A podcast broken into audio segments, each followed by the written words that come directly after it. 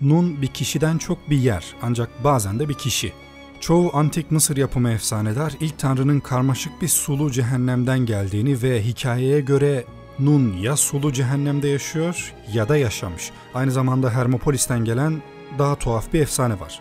Nun ve eşi yılan tanrılardan ilk ortaya çıkıp içinde Ra olan yumurtayı yapan iki tanesiymiş. Hemen altında Apep var. Bunlar bağımsız mitolojik canlılar, oğul veya tanrı değiller.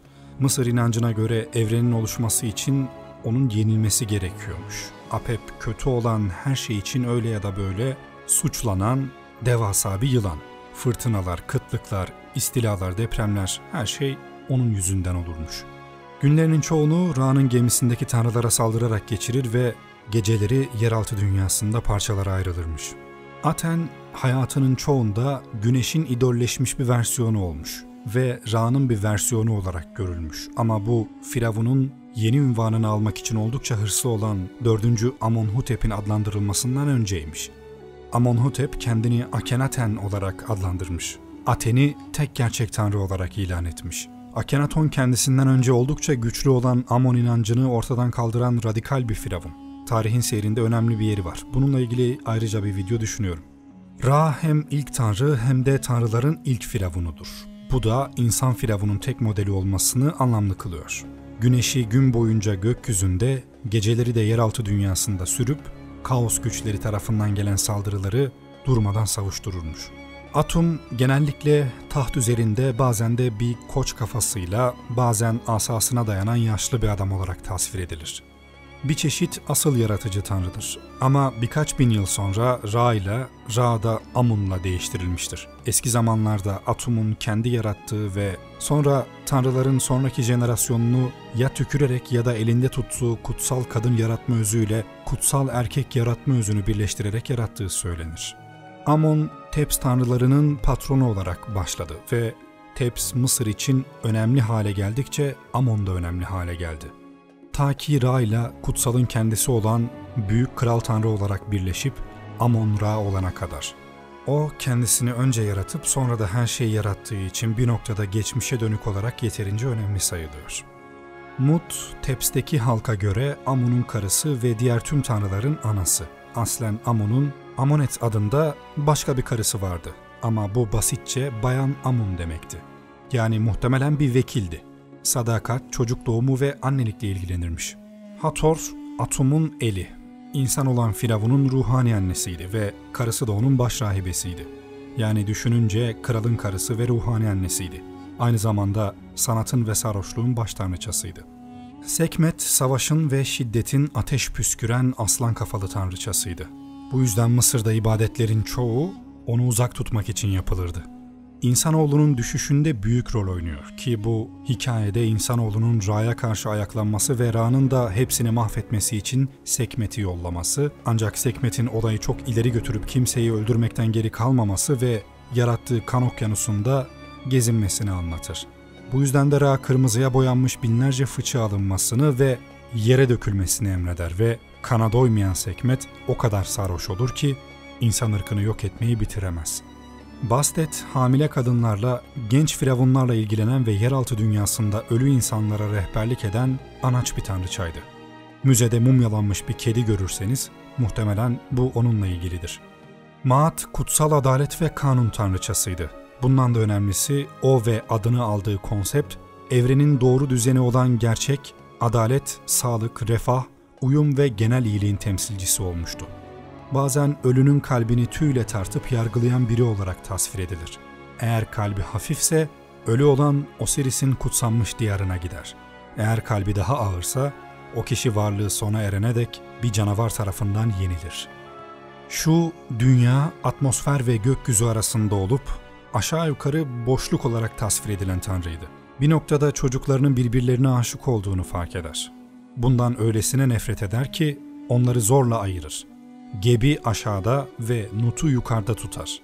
Bu yüzden biz de dünya ve gökyüzü arasındaki yerde kendimizi buluruz ve bunun çok fazla muhteşem resmiyle karşı karşıya kalırız.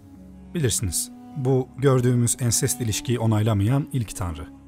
Tefnut hakkında tek bildiğimiz şunun dişi aslan başlı eşi olması ki bu Oldukça şaşırtıcı çünkü görünüşe göre bir zamanlar oldukça büyük bir olaymış.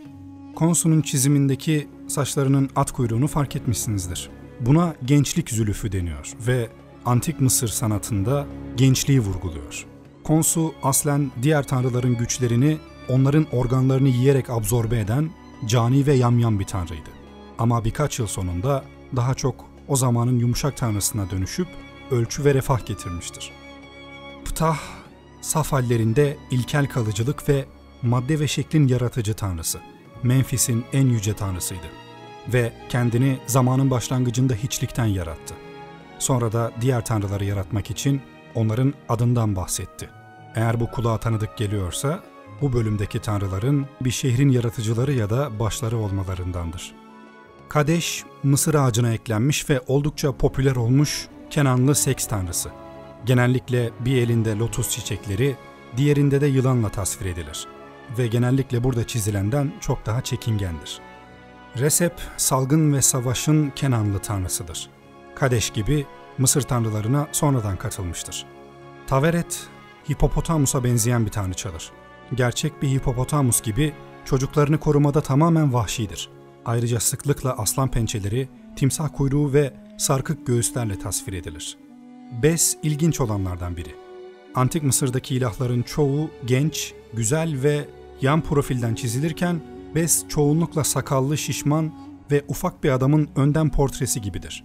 Şeytanlardan korkan önemsiz bir karakter olarak başlamış olsa da birkaç bin yıl sonra evlerin koruyucusu ve eğlencenin tanrısı olarak bolca konuşulmuştur. İmhotep tanrılaştırılmış bir insandır. Asıl tarihi İmhotep M.Ö. 3. milenyumda yaşamış ve Firavun'un bir danışmanı, Ptah'ın bir peygamberi ve ilk piramidin mimarıdır. Ve tıpta göstermiş olduğu dahiliğiyle halkın aklında diğer efsanelerle birleşmiş ve tıp ve iyileştirici tanrısı olarak yer etmiştir. Nefertem güzelliğin ve güzel kokunun tanrısıdır. Lotus çiçeğinden doğmuştur ve genellikle kafasında bir lotus çiçeğiyle tasvir edilir. Geb dünya tanrısıdır ya da kaynağa göre dünyanın kendisidir. Nut gökyüzü tanrısı ya da gökyüzünün kendisi. Anlatıya göre her gece güneşi yutar ve her sabahta onu yeniden doğururmuş. Babi az bilinen bir şebek tanrı. Hemen hemen her Mısırlının şebekleri ölmüş ataları olarak düşündükleri bir dönem olmuş. Bu yüzden Babi ölümden sonraki yaşamla ilişkilendirilmiş. Min erkek üremesinin tanrısı. Antik Mısır insanları bazen randevu akşamları için onun antik Mısırlı kolyelerini takarlardı. Bilge, büyülü ve sıra dışı bir biçimde kurnaz olmasıyla Isis, tüm tanrıların içinde en önemli olan tanrıça. Kadınlığın Mısır idealini temsil ediyor. Osiris'in karısı ve Horus'un annesi. Bu da onu tüm firavunların sembolik annesi yapıyor. Adı taht demek ve sıklıkla başının üzerinde bir tahtla temsil ediliyor. Osiris krallığını Şu'dan alan Geb'den almıştır ve o da ilk tanrıdan almıştır. Ama çok yaşamamıştır. Çünkü kardeşi Set onu öldürür ve parçalara ayırır ve parçalarını da Mısır'a dağıtır. Ve Osiris'in çocuğu olmadığı için bu da Set'i firavun yapmıştır. Bu sırada Isis de çok üzülerek Osiris'in parçalarını toplayıp onu hamile bırakacak kadar diriltmek için büyüsünü kullanmıştır. Ama bu büyü o kadar uzun sürmüş ki bu sefer de kalan zamanını yeraltı dünyasında ölümden sonraki yaşamının baş tanrısı olarak geçirmek için ölmüş. Neftis, Set'in herkesin ona sırt çevirdiği anda ona sırtını çeviren karısıdır. Set, güçlü, savaşçı, çabuk öfkelenen, kaba biriydi ve suçun, hastalığın, fırtınanın, kuraklığın, salgının ve yabancı toprakların tanrısıydı. Mısırlılar inatçılığın, içe kapanıklığın ya da bencilliğin düşkünü değillerdi. Ancak bu özelliklerin de hepsi Set'te mevcuttu. Ama tüm bunlar için Firavun olarak geçirdiği zamanlarda bölgesini korumada iyi iş çıkarmış. Horus tanrıların egemen firavunudur. Her insan firavun onun vücut bulmuş halidir. Hikaye annesinin ona ölü Osiris'ten hamile kalmasıyla devam eder ve amcası Set zorla aldığı tahtta otururken doğup gizlice büyütülmüştür. Yeterince büyüdüğünde Set'e karşı gelmiş ve krallığını istemiştir. Set, Horus'un genç ve tecrübesiz olduğunu düşünmüş ve onu Set'ten daha iyi olduğunu belirtecek bir dizi yarışmadan geçirerek lider olabileceğini ispatlamasını istemiş. Anubis, mumyalamada ve balmlamanın oldukça yakışıklı tanrısıdır ve Osiris tarafından bu role getirilmeden çok önce ona tapılmıştır. Mısır M.Ö. 250 ile 300 yıllarında Yunan firavunlar tarafından yönetilirken Anubis, Hermanubis olmak için Hermes'le birleşmiştir. Apis güç ve kudret tanrısıdır ve Ptah'ın oğlu ya da elçisidir. Memphis'te Apis'i temsil etmek için gerçek siyah bir boğa kullanmışlar. Ve bu boğa alnında beyaz üçgen var mı, arkasındaki lekeleri kanada benziyor mu ve dilinin altında böcek büyüklüğünde toprak var mı gibi sorularla seçilmiş. Bir boğa bu sorulara cevap verirse 25 yaşına kadar hayatını lüks içinde ineklerle dolu özel bir otlakta geçirir ve öldüğünde devasa bir cenaze töreni düzenlenir. Kepri doğan güneşin tanrısıymış ve gübre topu büyüklüğünde böcek sürüleriyle gökyüzünde gezermiş. Genellikle kafası böcek olarak tasvir edilir. Hapi çoğunlukla çok fazla bitki ve yiyecek taşıyan sarkık memeli, şişman mavi bir adam olarak tasvir edilir. Nil'deki yıllık sellere sebep olan tanrıdır. Bu sandığımızdan da büyük bir olay çünkü bölgenin tarımı için bunun büyük bir önemi vardı. Tot ayın tanrısıdır ve tüm takvimler aya dayanılarak yazıldığı için aynı zamanda yazının, matematiğin, kayıt tutmanın, yazmanın ve bilgeliğin tanrısıdır. Sesat, adı çekici dişi anlamına gelen leopar derili, yazmakla ilgili hemen hemen her şeyin tanrısı. Nait, Nun'un bir çeşit dişi kopyasıydı. Bazen her şeyi onun başlattığı söylenir. Ancak güneş tanrıları kadar değil. Aynı zamanda doğumun kendisini ve dokumayı icat etmiştir. Ki bu da mumyalamayı mümkün kılmıştır. Aynı zamanda oklar ve yaylarla da ilişkilendirilmiş.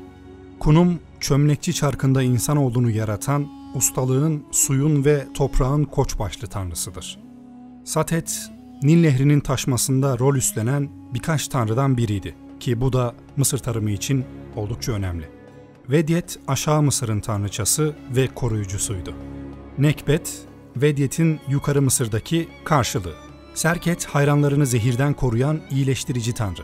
Genellikle bacaksız, pençesiz, başında iğnesiz bir akreple tasvir edilen bir kadın. Anuket de tıpkı Satet gibi Nil'in bir tanrıçasıdır. Oldukça modern baş süsü takar. İşte hepsi bu kadar. Her ne kadar bu görselde yer almayan yaklaşık 95 tane tanrı, tanrıça ve mitolojik figür olsa da bu liste bize önemlerine göre Mısır tanrılarının soy ağacı hakkında genel bir fikir veriyor.